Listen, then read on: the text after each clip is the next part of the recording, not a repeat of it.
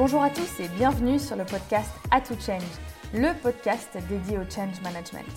Je suis Lucie, consultante en conduite de changement au sein de la société de conseil Exalt. Aujourd'hui, nous recevons Magali Noé, pour qui innovation, digital et assurance sont au cœur de son parcours. Actuaire de formation, elle est senior advisor, spécialiste en transformation digitale et culturelle de l'entreprise. Elle a été Chief Digital Officer d'un grand groupe international d'assurance pendant 6 ans, avant de lancer en ce début d'année Les Hautes Herbes pour délivrer du conseil aux entreprises sur ces mêmes thématiques qui lui sont chères. Le milieu de l'assurance est connu pour être très réglementé et assez traditionnel. Alors, comment a-t-elle réussi à instaurer une culture de l'innovation dans ce milieu et à faire bouger les lignes? Elle nous partage aujourd'hui son expérience et ses conseils. Bonne écoute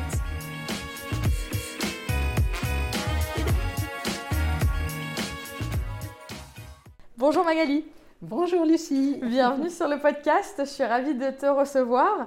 Est-ce que tu pourrais peut-être commencer par te présenter en quelques mots? Bien sûr, ben déjà euh, bonjour à tous les auditeurs. Donc euh, Magali Noé, et pour me présenter euh, ben, rapidement, vraiment ce qui marque en tout cas tout, tout mon parcours professionnel, c'est l'innovation, le digital et l'assurance.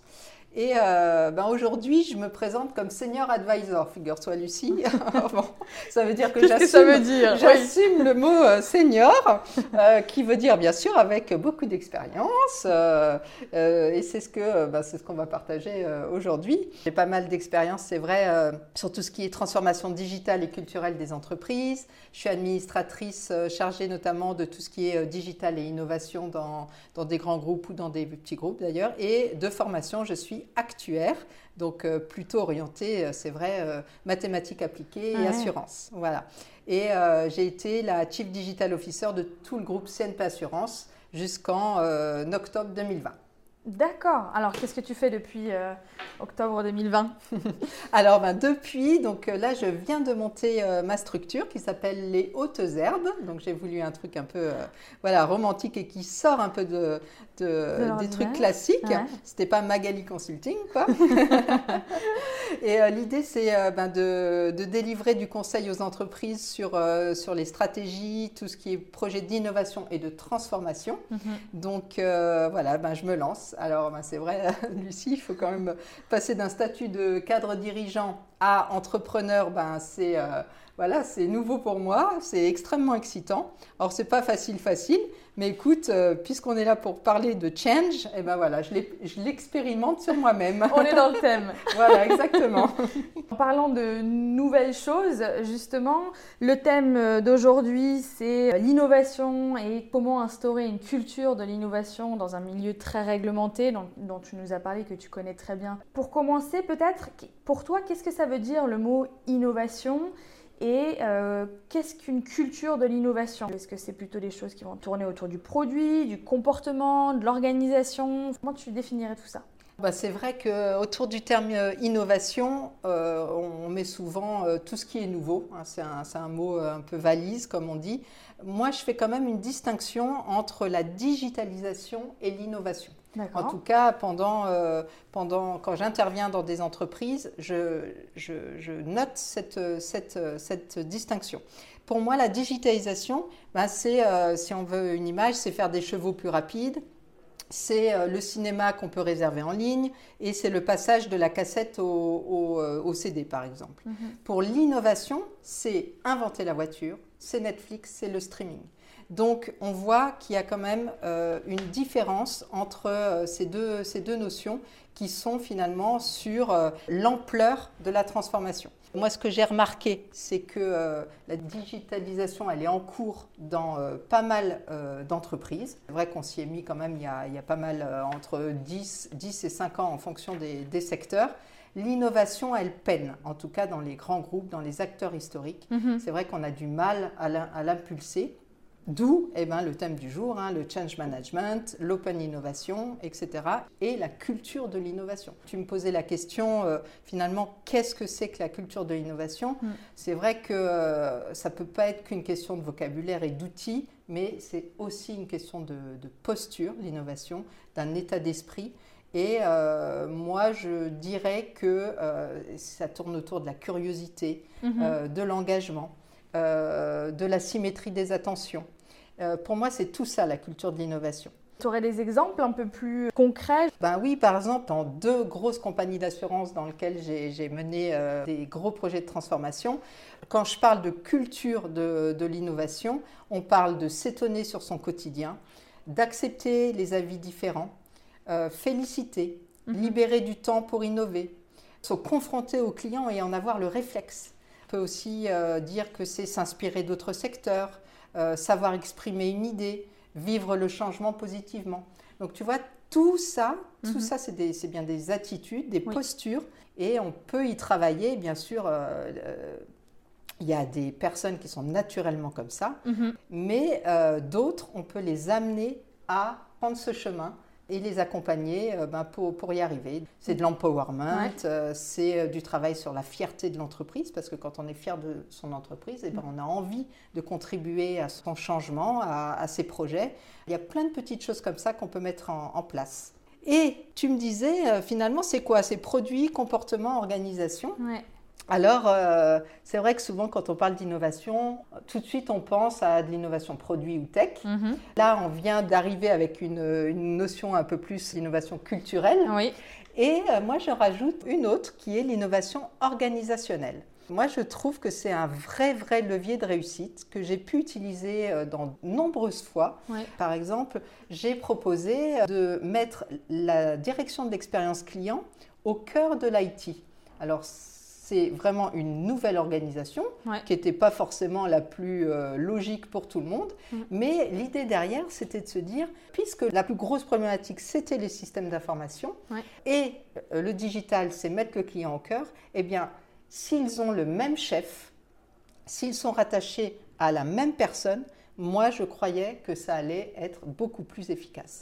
Et ça l'a été. Donc ça, c'est un des exemples. J'ai monté aussi tout, le, tout un fonds de corporate venture c'est un fonds qui investit dans les startups, euh, le sigle on dit des CVC. On l'a monté en binôme avec la direction financière.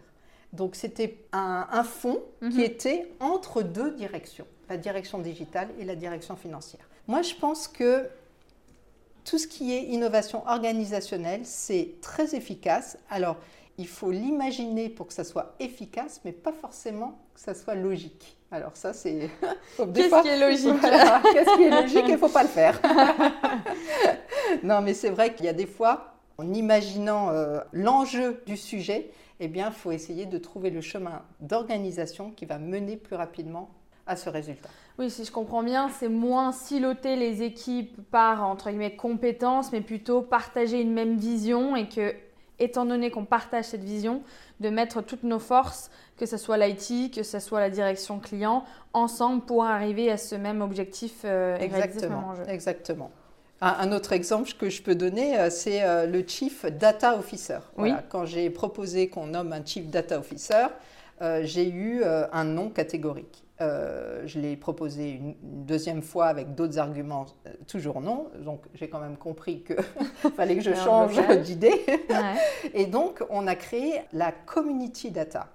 Pourquoi ben Parce que finalement, nommer un Chief Data Officer, j'ai fini par comprendre que ça crispait tout le monde parce qu'on avait l'impression qu'il y allait y avoir un grand big chef de la data mhm. qui était dans plein de directions différentes. Mhm. Donc le fait que ça soit euh, gouverné par une communauté, avec différentes personnes, et eh bien là, c'est passé. Oui, c'est vrai que ça fait du sens parce que la data, elle est transverse à l'entreprise. Pourquoi pas euh, avoir cette communauté qui infuse tous les domaines de, l'entreprise Exactement, exactement. Super intéressant. Merci pour cette belle introduction et complète, je dirais. Concrètement, comment on y arrive et qu'est-ce que ça veut dire instaurer une culture d'innovation? La situation Asie is too big, on passe de quel point A pour aller à quel point B? Bon, je dirais que je peux en parler parce que moi, vraiment, tout mon parcours professionnel s'est déroulé dans le secteur de la banque assurance. Mhm. Euh, d'abord côté caisse d'épargne et après euh, chez CNP Assurance. Donc c'est clair que ces sociétés, euh, on le sait, il y a une très forte culture financière mhm. et elles sont assez traditionnelles. Donc c'est vraiment dans ces milieux-là, très réglementés, avec des organisations très silotées, que j'ai appris à innover et que j'ai embarqué pour, pour innover. Pour innover dans un cadre comme ça, mhm. eh bien, il faut, euh, à mon sens, hein, faire bouger les lignes sans casser, sans aller euh, directement euh, tout désinguer et faire autrement. Il faut comprendre la culture et embarquer le changement. Comment ben, Il faut donner envie Mm. pour que les équipes euh, vous suivent, parce que ce n'est pas toute seule qu'on arrive à changer un, un grand groupe. Alors très concrètement, dans le monde de l'assurance, ce qu'on pourrait dire, c'est que on réussit quand on arrête de parler assuré mais client, quand on arrête de dire assurance de personnes, mais plutôt protection des individus, au lieu de dire oui, on fait des produits d'assurance standard, non, on crée des solutions personnalisées. Nous avons euh, une mission de service public. Eh bien non, on a un impact sociétal positif. Tu vois, il y a plein de petites choses, donc ça c'est- du vocabulaire, Mhm. mais derrière ça tire énormément de choses et surtout euh, le vocabulaire c'est un signe de réflexe euh, qui est intégré puisque les gens finissent par parler comme ça de façon naturelle. Un pan de la culture, c'est tout ce qui est langage, très important, on le voit dans les shifts. Est-ce que les collaborateurs parlent différemment? Est-ce qu'ils utilisent un nouveau langage qui prouve leur changement de, de culture? Premier abord, on a l'impression que c'est des, des termes un peu marketés, mais Mm. non, il y a beaucoup de choses, beaucoup de notions qui sont euh, derrière, tirées, bien euh, sûr, derrière. derrière euh, c'est euh, c'est énorme. Quel était le but finalement recherché par l'entreprise d'instaurer cette culture de l'innovation? D'où ça vient? D'un coup de se dire il faut transformer notre culture, être plus tourné vers l'innovation? Est-ce que c'est euh, un, but plutôt d'image ou de pérennité dans le temps? Parce que si on ne shifte pas, on va peut-être plus exister demain. Est-ce que c'est économique?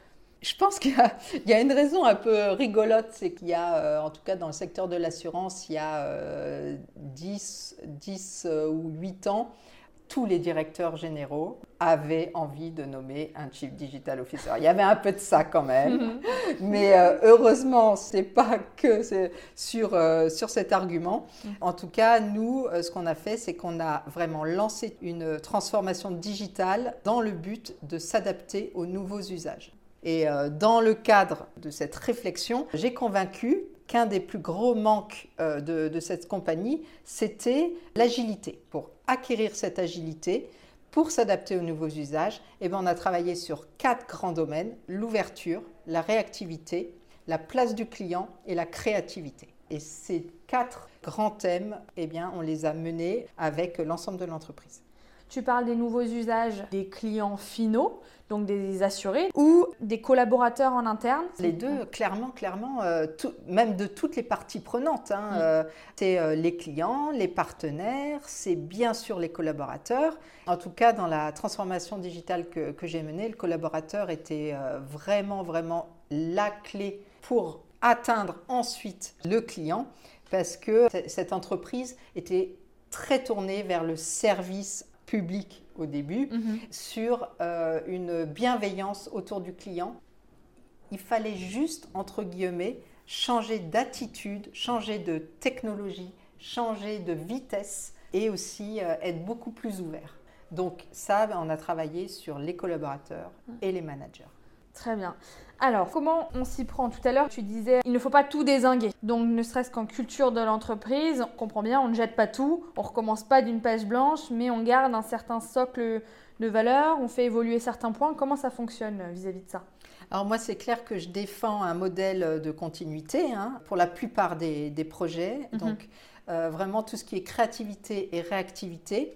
Moi, je pense vraiment, et j'ai pu le constater, quand elles s'inscrivent vraiment sur l'histoire et les forces de l'entreprise, eh ben, elles s'installent beaucoup plus facilement et durablement. Alors, ça ne veut pas dire qu'il faut s'interdire de faire en dehors de l'entreprise. Un des exemples euh, qui a été fait euh, quand, quand j'étais Chief Digital Officer, c'est qu'on a monté toute une compagnie d'assurance 100% digitale au Brésil. Ouais. Et on a décidé de le faire à l'extérieur de euh, l'entreprise mère, je dirais. Pourquoi? Bien parce qu'il fallait aller très vite et complètement repartir à zéro sur tous les process, les façons de s'adresser aux clients, les courriers, etc.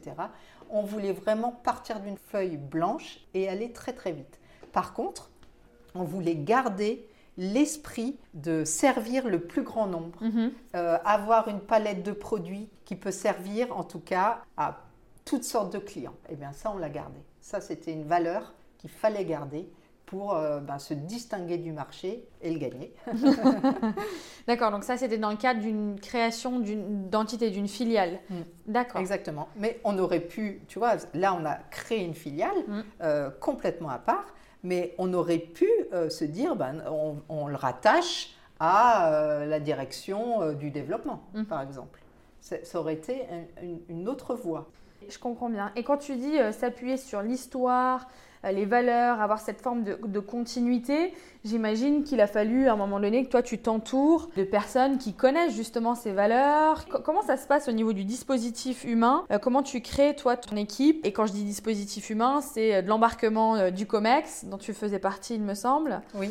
Jusqu'aux collaborateurs Est-ce qu'il y avait des ambassadeurs? Enfin voilà, comment tu arrives à mettre en place une équipe pour instaurer ce changement?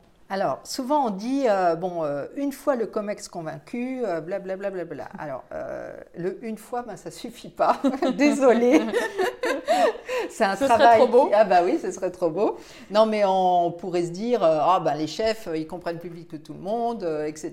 Go, go, go. Bon, il y a quand même un travail de change, mm. justement, aussi sur, sur cette population et qui est d'ailleurs euh, extrêmement importante puisque c'est la condition de réussite. Hein. Il faut mhm. que l'adoption euh, soit sincère et ambitieuse euh, de la part des, dirigeants pour le projet de, transformation. Pour vraiment que ça soit incarné finalement par un fort sponsorship, c'est ça Exactement, vraiment incarné et pour qu'il soit ben, dans l'action. quoi. Mm. parce que clairement, moi je peux te donner un exemple quand on, met en place une intelligence artificielle, un algorithme qui est tourné par exemple sur euh, un service client, mhm. eh bien, il faut tester, faire des erreurs, les corriger. Ça va prendre un certain temps avant que le client il dise waouh, votre robot, il est génial, je l'adore, NPS 10. Ça, voilà. Il fera des erreurs et ce sera des vraies erreurs, c'est-à-dire mhm. avec des vrais clients. Mhm.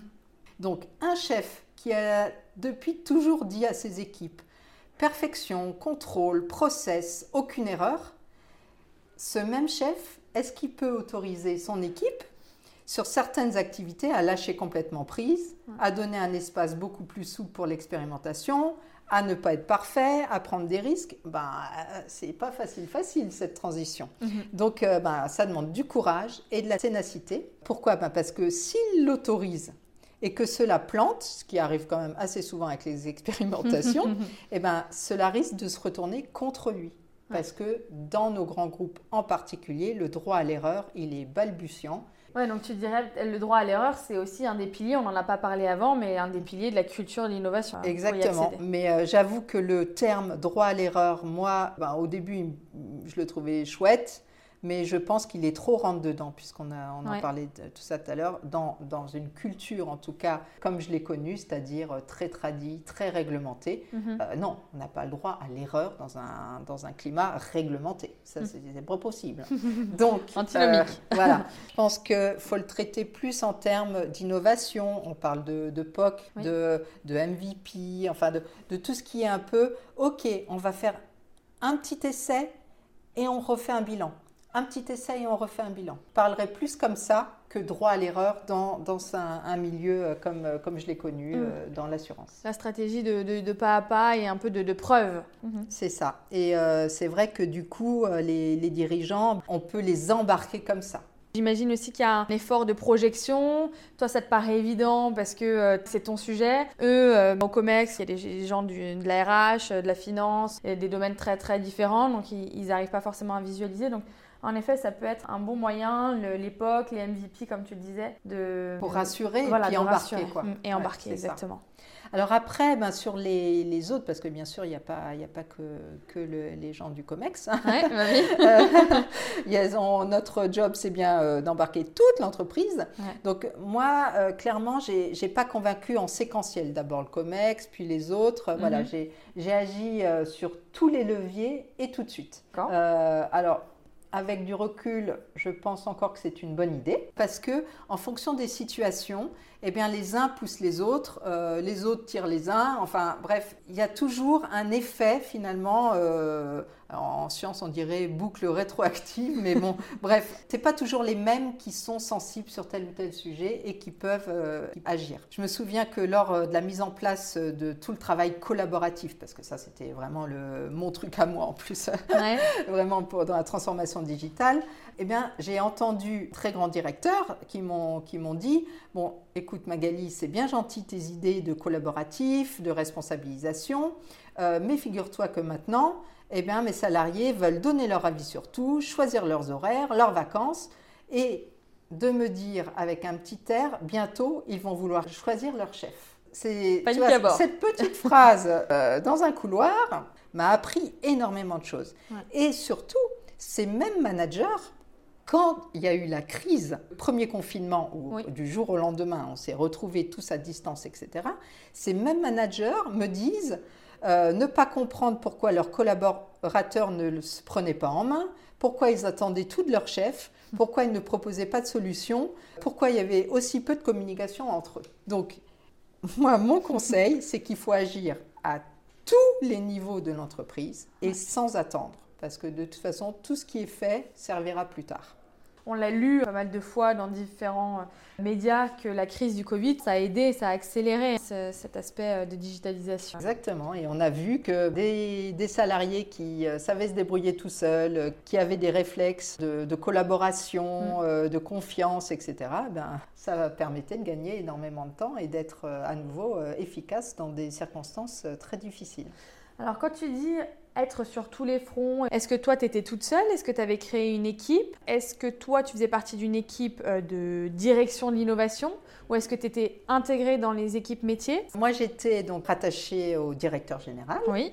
membre du COMEX et avec euh, une équipe, pas très grande en nombre, mais alors en énergie. Euh, Vous étiez combien à peu près? Euh, Alors, ben, bien sûr, ça dépend de la période de la transformation, mais on a démarré à 4. Au pic où on était le plus nombreux, on devait être une trentaine. Pour faire bouger les lignes d'une entreprise, de combien environ d'employés? TNP Assurance, c'est une société qui a un modèle d'affaires assez particulier parce qu'il n'y a pas beaucoup finalement d'employés. Il y a à peu près 5000 personnes dans le monde. Mhm. Par contre, c'est euh, une puissance financière euh, incroyable. Hein. On mm. parle de 300 milliards d'encours.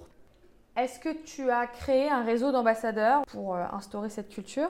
Alors oui, parce que clairement, un, on l'a dit tout à l'heure, toute seule, on ne peut pas changer une machine, mhm. même à 30 plus. Donc l'idée, c'est de s'infiltrer, au sens euh, quand même joli du terme, euh, dans, toute l'entreprise. Donc des ambassadeurs, oui, en plus du COMEX et des managers, ça, on, y a travaillé. Pour les repérer, on a observé tout simplement, quand l'équipe digitale a été créée, eh bien il y a des gens qui sont venus naturellement, les petits curieux comme on dit. Ben, les petits curieux finalement, c'est ceux ben, qui s'intéressent aux choses nouvelles, un peu différentes, sont intrigués. Mm. Bah, tiens, ceux-là, on les a repérés. Après, c'était ceux qui participaient à tous nos événements. Les challenges, formations, hackathons, on voyait qu'il y avait des gens qui revenaient, qui en redemandaient, qui emmenaient euh, leurs collègues avec eux, etc.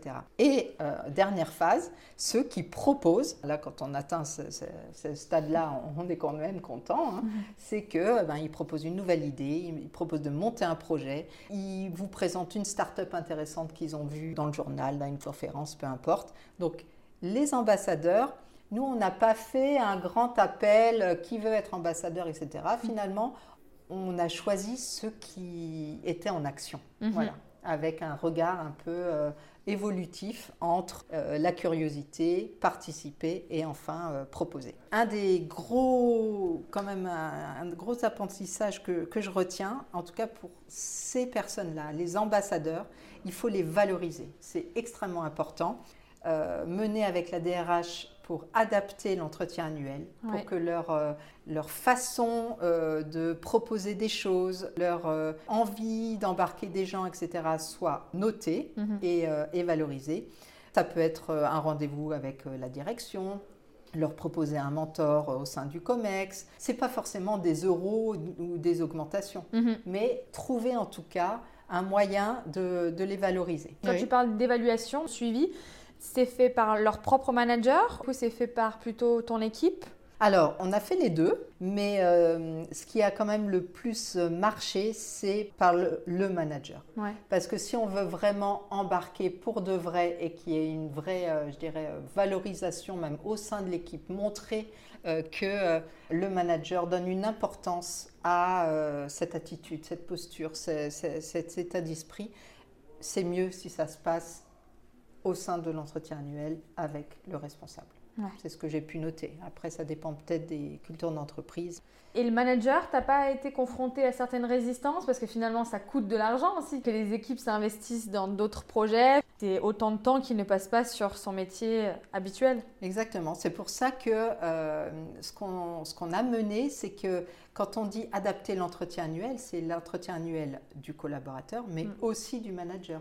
C'est-à-dire qu'on euh, attend le manager sur autre chose que juste euh, faire tourner sa petite boutique. C'est euh, faire tourner sa petite boutique, oui, parce qu'on en a besoin et c'est bien ça qui fait marcher toute l'entreprise et euh, c'est le socle. Il mm. ne faut pas tout, tout, tout, jeter, mais commencer à planter cette petite graine et dire oui, mais ce qui est important aussi, c'est les process que tu vas changer, c'est la façon euh, dont tu vas mener tes réunions euh, de façon plus collaborative, mm. c'est euh, le nombre de partenariats nouveaux avec des startups que tu arriveras à réaliser.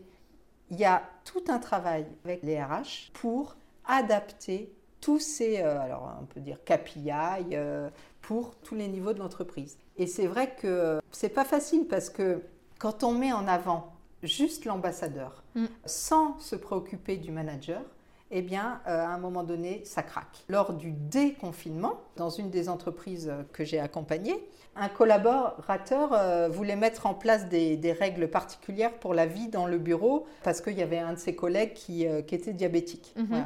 Donc, il a pris l'initiative d'inventer des nouvelles règles. Eh bien, son responsable lui a dit, tu n'es pas manager, ce n'est pas à toi de faire ça.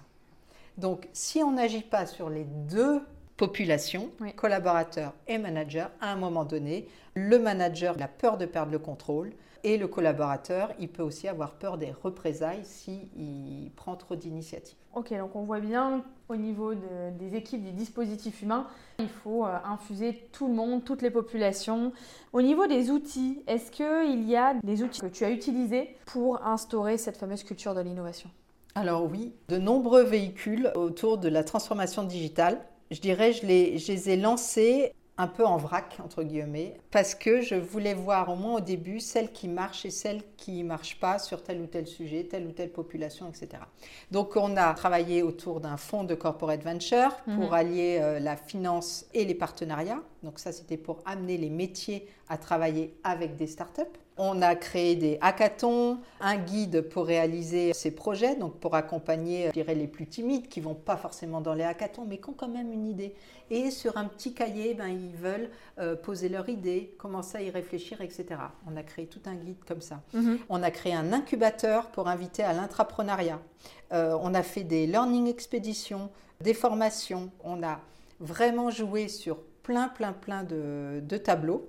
Le fonds de Corporate Venture a très très bien marché, ça c'est sûr. Euh, en plus, euh, il a fait gagner euh, une image extrêmement moderne à l'entreprise. Donc, ce n'était pas que amener l'entreprise à gagner en agilité en travaillant avec des startups. Et on a créé quelque chose qu'on a, qu'on a appelé l'accélérateur. Donc là, c'était un lieu, une équipe, un peu de sous et du matériel on a créé une communauté dite de, makers, où c'est les fameux ambassadeurs dont on parlait, euh, tout à l'heure. On formait petit à petit les personnes au design thinking, à toutes ces méthodes agiles et de créativité pour euh, réussir à inventer des nouvelles choses et redonner aussi, je dirais, de liens dans l'entreprise. Le but, c'est pas que du business, c'est pas que créer des nouvelles offres, euh, la satisfaction client, etc. C'est bien sûr tout ça. Mhm. Et ça a amené énormément de joie, de fierté, de lien entre les services. Voilà, ça, je trouve qu'il faut pas le, faut pas le négliger parce que c'est un facteur qui vient en plus démultiplier la force de, de l'action. Ouais, je comprends. J'essaie de m'imaginer acquérir ces fameuses compétences de design thinking euh, et, d'autres dont tu parlais il y a deux secondes. Comment ça se passe concrètement? C'est des cours magistraux ou est-ce que c'est plutôt se baser sur les projets de chaque équipe et à l'intérieur de ces projets, essayer de les accompagner à avoir d'autres réflexes, d'autres méthodes Alors ben là aussi, on a, on a essayé plein de choses, hein, Lucie. Mm. C'était au début, hein, on ne savait pas trop non plus. Donc on a préféré essayer plein de choses. Donc on est parti des besoins des métiers. Mm-hmm. Comment on a fait? Eh bien, il y a une personne de mon équipe, elle faisait des, on appelait ça en rigolant, des stages de troisième.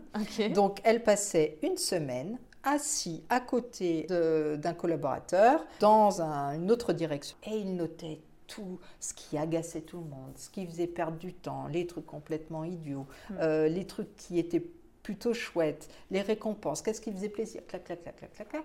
Il notait tout ça et ça, c'était juste, juste fabuleux, son rapport pour avoir plein d'idées à proposer après à ce service-là.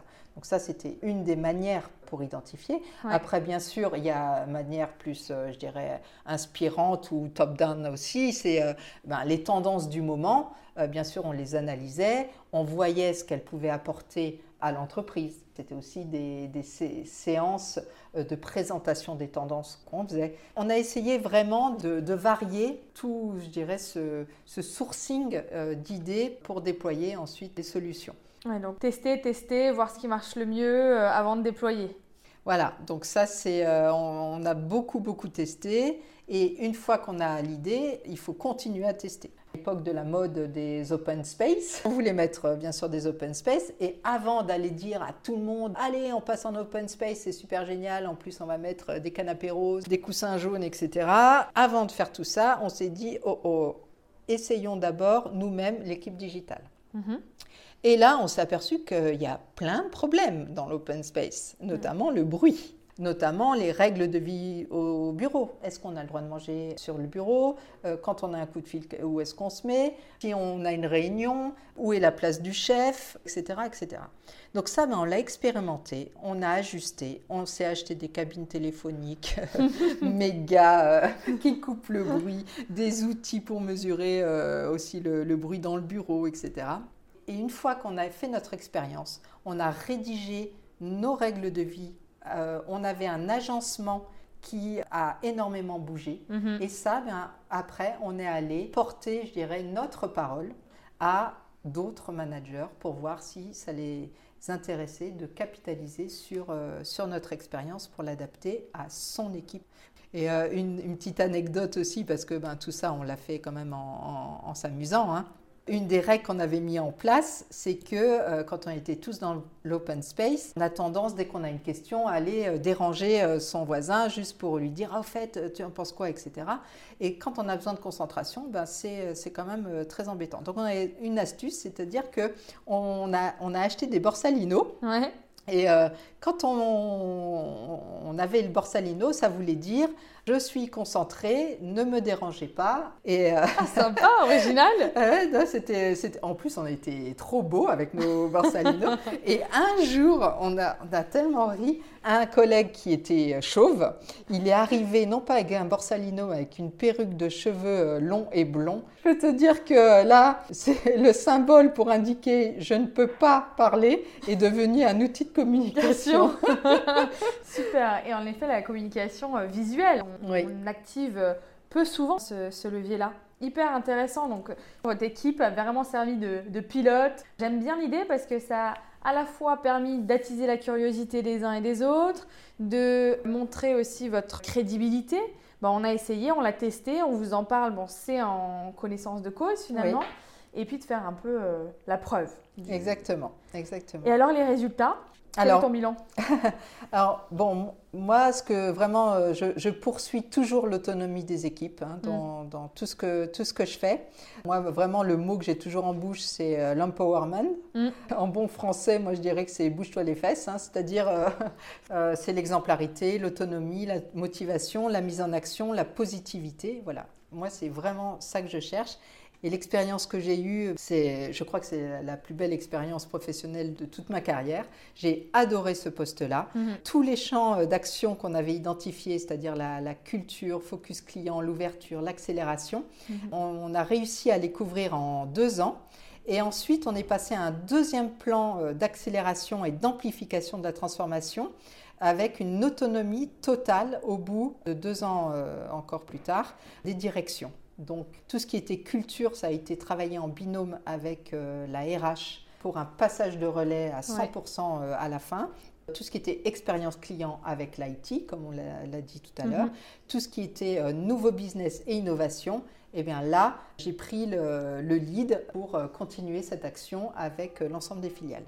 Alors quand on t'entend, on a l'impression que ça s'est passé de manière hyper fluide, hyper facile, dans une bonne ambiance. En plus, en deux ans, euh, ça me paraît hyper rapide. On sait que les changements culturels prennent euh, beaucoup de temps. Ça fait partie des changements les plus difficiles à mettre en, œuvre. Pourtant, on voit bien sur le marché que c'est difficile d'instaurer euh, une nouvelle culture et la culture d'innovation en particulier. Pourquoi, selon toi, c'est si difficile? Alors, donc oui, c'est difficile. Après, les difficultés, soit on se dit euh, mon Dieu c'est difficile, euh, j'en ai marre, euh, etc. Mm. Soit on se dit ah ah c'est un challenge à relever et là on le positive. Hein. Donc j'invite tout le monde à prendre cette voie-là parce que sinon c'est trop difficile. Et des fois je me dis c'est vrai que l'innovation dans un grand groupe et encore plus réglementé, traditionnel, ben c'est sûr que c'est pas facile. Et moi je, je, je, je, le compare un peu à une petite plante qui se mettrait à pousser sur une autoroute, tu vois. Donc il y a un, il n'y a pas beaucoup de terre, donc il faut qu'elle ait une volonté farouche pour survivre. Hmm. Les camions passent à toute vitesse, donc il faut qu'elle s'accroche pour grandir. Euh, les phares des voitures sont au-dessus de la hauteur de la plante, donc pour se faire voir, pour compter dans l'organisation, elle doit être créative et communiquer et sans compter le nombre de personnes qui veulent l'arracher car elle n'a rien à faire là, tu vois. Donc, donc clairement, ce n'est pas facile, il faut du courage, comme je disais tout à l'heure, mm. il faut de la ténacité, faut être engagé, il faut l'incarner. Une fois, une, une, business unit dans une filiale d'un très grand groupe, euh, il cherchait un alternant en e-marketing. Donc c'était, en tout cas à l'époque, encore euh, un métier complètement nouveau, pas du tout rodé dans les process RH, on savait même à peine ce que ça ce que ça comportait comme euh, compétences. Et euh, les, les, circuits, euh, je dirais, classiques RH n'étaient pas forcément adaptés à, au recrutement de ce type de personnes. Donc, avec la puissance des réseaux Twitter, LinkedIn, notamment des membres de l'équipe digitale en question, mhm. on a trouvé un candidat en un jour. Fier comme un pape, on arrive avec la RH, on dit voilà, on a trouvé, c'est génial. Et là, les RH ont refusé de prendre cette personne et la raison, c'était que notre équipe, l'équipe digitale, n'avait pas respecté les circuits classiques. Ah, ah. Mhm. Et j'ai compris que l'esprit collectif était bien autant chez les RH que dans l'équipe digitale, mais que ça ne se manifestait pas de la même façon. Pour les RH, l'esprit collectif, c'était de respecter les process, qui existent. Mhm. C'était ça, l'esprit collectif. Et pour l'équipe digitale, c'était de mettre tous ses atouts mm. au service du résultat. Je trouve que quand on est à la tête d'un gros chantier de transformation, s'intéresser à ces choses qui pourraient être des détails mm. sont déterminants dans euh, l'atteinte du résultat. Et celui-là, j'avoue que je n'avais pas vu venir. Une autre question qui me vient en tête sur tout ce changement culturel, quel a été le plus gros obstacle et quelles ont été les plus grosses résistances vis-à-vis de, cette culture de l'innovation? Je vais partir d'un exemple. On a créé euh, toute une plateforme de services extrêmement innovants qui alliait services, l'assurance et tout ce qui est euh, sociétal. Mhm. Alors, avoir raison avec un projet bénéfique euh, pour toutes les parties prenantes, ça suffit pas. Avoir une équipe intrapreneuriale formidable chargée de la création de la plateforme, non plus. Être membre du COMEX Être membre du COMEX, non plus. Voilà. Et c'est clair que mettre en place ce, type de projet, c'est amener toute l'entreprise à travailler autrement. Mhm. Et travailler autrement dans une organisation avec des procédures très standardisées, plutôt averse au risque. Mm ce qui est bizarre pour un assureur ou pas, je ne sais pas, mais en tout cas, ça m'a toujours étonné, mais c'est comme ça. Eh bien, ça amène des difficultés, voire des blocages. Et des fois, ça peut aller même jusqu'à euh, des résistances énormes. Donc, moi, je dirais deux choses. Un, le sponsorship principal, ça doit être au niveau de la direction générale. Donc, souvent, on le dit. Moi, je crois vraiment que c'est essentiel. C'est essentiel pour que l'impact soit le plus systémique possible. Mm-hmm et qu'il n'y ait pas de fracture dans l'entreprise. Ceux qui ont la casquette du digital et de l'innovation, en gros les modernes, et ceux qui ont celle du as usual et euh, les tradis. Mm, mm, mm. Si on commence à faire cette fracture, je pense que c'est, en tout cas moi, ma mission, j'aurais euh, considéré qu'elle était ratée.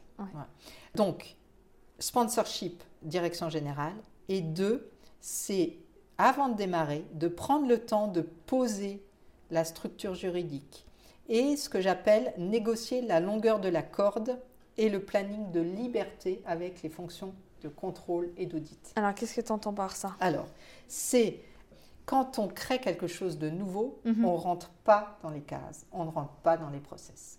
Ça va pas, on veut aller plus vite, on ne peut pas passer en comité produit de validation des produits qui est euh, une fois par an, ça mhm. c'est pas possible. Euh, à un moment donné, il faut être beaucoup plus agile et s'adapter il faut pouvoir dégainer euh, du, budget de façon peut-être plus petite, mais beaucoup plus souvent. Donc, quand on détermine un budget annuel, euh, qu'on commence à s'y mettre au mois de septembre pour valider au mois de décembre et que ça soit libéré au mois de janvier, quand on crée un produit agile, mm. euh, ça ne va pas. C'est là où, quand je dis négocier la longueur de la corde et le planning de liberté, c'est-à-dire qu'il faut aller voir la direction des achats, la direction des risques, la direction financière et, d'autres mhm. pour se dire, OK, là, je vais faire une expérimentation. Je ne peux pas rentrer dans ce process-là. Oui. Inventons ensemble un process qui vous, vous permet quand même de me contrôler parce qu'il euh, n'est pas question de faire n'importe quoi, mhm. et moi de pouvoir exercer euh, quelque chose de beaucoup plus rapide, agile et ouvert à l'extérieur. Ça, je pense que si on ne prend pas le temps en amont de poser tout ça, le moindre hic, euh, ben, tout est remis en cause, tout est, tout est bousillé parce que le réflexe, hein, c'est comme un élastique, quand on le tire et, eh ben, et qu'on le lâche, et eh ben, il revient aux fondamentaux, mm. au bon process qui marche depuis toujours. Donc voilà, il faut s'accorder avec ces fonctions-là, je pense, avant de lancer un projet. Je dirais pas seulement parce que, donc on a dit euh, le sponsorship, mm négocier avec les fonctions de, contrôle. Et je dirais, il faut jamais oublier qu'on est tous des humains et qu'il ben, y a des mécanismes de pouvoir, d'ego, de peur qu'il faut complètement intégrer, voire même essayer de les imaginer avant de lancer, de lancer des choses. On avait euh, des grandes idées de dématérialisation euh, des COMEX et des conseils d'administration. On s'est aperçu que le plus grand frein, c'était les assistantes qui préparait avant euh, chaque COMEX les dossiers pour chaque directeur, petite pochette rouge pour les sujets finances, petite pochette bleue pour machin, truc. Et c'était un, travail qu'elle considérait comme extrêmement valorisant. Et notre idée de dématérialiser les COMEX, ça, n'allait pas. Ça fait perdre tout le, tout le sens à leur travail. Et l'idée, c'est n'est pas de renoncer à la dématérialisation, mais une fois qu'on a compris ça, c'est de trouver un rôle aussi aux assistantes, à la, secrétaire, dans ce nouveau contexte. De les valoriser autrement. De les valoriser autrement. Mhm. Donc ça, c'était un des exemples. Un autre, quand on a euh, voulu euh, tester l'ordinateur portable, oui. eh bien, on s'est aperçu que euh, en réunion, les managers étaient pas du tout contents que leurs équipes avaient des ordinateurs portables parce que comme il n'y avait plus de papier, mhm. les gens notaient sur leur ordinateur portable et ils pensaient qu'ils faisaient autre chose, hmm. Aller sur Internet hmm. ou je ne sais quoi, au lieu de les écouter. Donc il y a plein de petites choses comme ça qu'il ne faut pas négliger parce que parce que c'est ça après, enfin, dès qu'il y a une peur, dès qu'il y a une, une, sensation de, perte de, de contrôle, d'autorité, etc., ça peut tout bousiller. Hein. Comment tu as mesuré ce changement de culture? À quel moment tu t'es dit c'est un succès ou c'est un échec? Quels étaient les KPI que tu as suivi. Mesurer, c'est quand même très important et je dirais encore plus dans un contexte réglementé et, euh, traditionnel parce que euh, on est habitué à avoir des tableaux de bord et à suivre les choses. Donc, il ne faut pas mener une transformation juste euh, basée sur un sourire, un enthousiasme et une promesse de euh, d'être adapté mmh. à des nouveaux usages. Il faut euh, quand même montrer que ça avance. Donc, nous, on a fait sur la démarche globale, mmh. on a inventé deux choses une mesure de la maturité digitale et une mesure de l'autonomie des équipes. Pour la maturité digitale, on s'est dit il y a, il y a quatre euh, thématiques qui sont très importantes le client, la data, l'ouverture et tout ce qui est culture. Mhm. Donc on a inventé des mesures pour euh, ces thématiques-là. Qui comptait aussi, c'était l'autonomie des équipes, puisque l'objectif de la transformation, c'est qu'à la fin, il fallait plus d'équipe digitale. Mhm. C'est bien ça. On travaille pour euh, disparaître, finalement. Mhm. Et donc là, ben, on a inventé des choses comme euh, ben, le nombre de projets sans intervention de l'équipe digitale. Mhm. Par exemple, lister euh, les sujets digitaux qui sont abordés en COMEX, mais dans le tour de table, c'est-à-dire comme une information complètement courante. Mhm. Par rapport aux sujets qui sont euh, définis à l'ordre du jour, avec un dossier, quelqu'un qui présente, etc. Voilà, ça c'est une façon de repérer que tout devient naturel. Et après, pour chaque projet, on définissait des KPI propres à chaque projet. Mhm. Là où il faut faire attention, c'est qu'il faut des KPI quantitatifs, mais il faut aussi penser aux KPI qui sont qualitatifs, Mhm. c'est ça.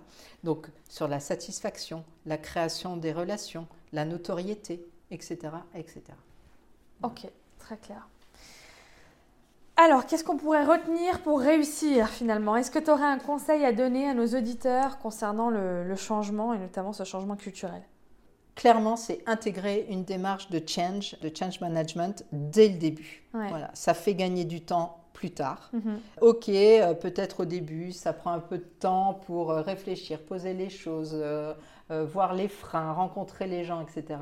Mais ça fait à la fin de fin euh, gagner du temps Mhm. et euh, ça se passe euh, beaucoup mieux. Et je dirais aussi, n'attendez pas. Euh, on, on a plein d'excuses. C'est pas le moment, on n'a pas d'argent, on n'a pas le temps, oh, puis c'est pas si grave. Et puis ça marche aujourd'hui et très bien, donc pourquoi changer, etc. Moi, ce que j'ai vraiment constaté, c'est que tout ce qui aura été fait servira et sera un atout pour plus tard. Donc euh, vraiment, go, go, go, euh, on y va, mais on y va, je dirais, dans une démarche de change management. Et est-ce que tu aurais quelques ressources à, conseiller à nos auditeurs, euh, que ce soit un livre, que ce soit un film, une conférence sur la thématique du changement ou un peu plus, un peu plus large, hein, qui t'a paru intéressant et que tu pourrais nous recommander? Je vais euh, mettre en avant une école euh, qui s'appelle l'Institut des futurs souhaitables. Ouais. euh, c'est, euh, une formation qui, pour tous ceux qui veulent agir et changer les choses. Et donc, leur baseline, je la trouve mais très très jolie, c'est Dites à l'avenir que nous arrivons. Euh, ça veut bien dire ce que ça veut dire. Ouais. Et euh, on y aborde et on pratique. C'est pas que euh, juste des conférences, etc. C'est qu'on se met en action. on- C'est une formation qui, qui remue. hein, J'ai eu l'occasion de la faire. Mhm. Euh, c'est de la prospective, c'est de la compréhension du présent, c'est des outils de mise en action, c'est de l'introspection personnelle aussi pour vraiment comprendre nos propres mécanismes, nos propres peurs pour, pour y aller. C'est une formation qui m'a énormément marquée. Ah, ça m'intéresse, je vais aller euh, creuser le sujet. Et puis enfin, la dernière question, quel est l'invité qui serait pertinent selon toi d'interviewer dans ce podcast euh, pour partager à son tour son expérience? Moi, je dirais quand même, euh, c'est amener le rire dans l'entreprise. Voilà, moi je trouve que euh, dans ces grands groupes, Mm. On est souvent pris, il faut être sérieux, quoi. Faut, euh, faut être sérieux. On peut être sérieux, mais quand même avec le sourire, avec l'enthousiasme, et je dirais euh, savoir aussi euh, se, se moquer de soi-même. euh, bref, l'humour, moi je pense que c'est une vraie force. C'est une force de cohésion, euh, une force de conviction pour donner envie aux autres d'agir. Je connais une, une personne qui s'appelle Michel Combe, D'accord. voilà, qui euh, fait des sketchs sur l'entreprise. On se reconnaît la plupart du temps. Ça fait du bien de se moquer de soi-même, je peux te dire. Par le rire, on peut faire bouger les lignes. aussi. exactement, exactement. Et surtout quand on, on- on se voit faire. hein, Ouais. Parce que euh, souvent, on, se dit- on pense que c'est normal, mais quand on, on le voit incarné par quelqu'un d'autre et en plus sous, sous forme de, du sourire, donc elle, elle tourne autour du management, de la transformation, euh, elle imite des managers, des collaborateurs, enfin, elle est, elle est très drôle. Ah bah quelle belle fin pour cette, euh, cette interview de finir par le rire, euh, la positivité qu'on a ressenti dans ton interview. Merci beaucoup Magali pour ton temps et ton partage. Ça a été un, un réel plaisir d'échanger avec toi. Eh Et- ben, C'était réciproque. Et puis à bientôt à bientôt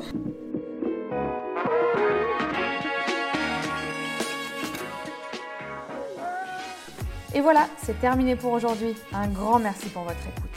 Si vous avez apprécié, n'hésitez pas à vous abonner, à partager le podcast autour de vous et à lui donner une note de 5 étoiles sur Apple Podcast. Rendez-vous dans deux semaines pour notre format court de moins de 10 minutes, à tout, pour découvrir une méthodologie, un outil de change management. et à dans un mois pour une nouvelle interview d'experts en conduite de changement. À bientôt!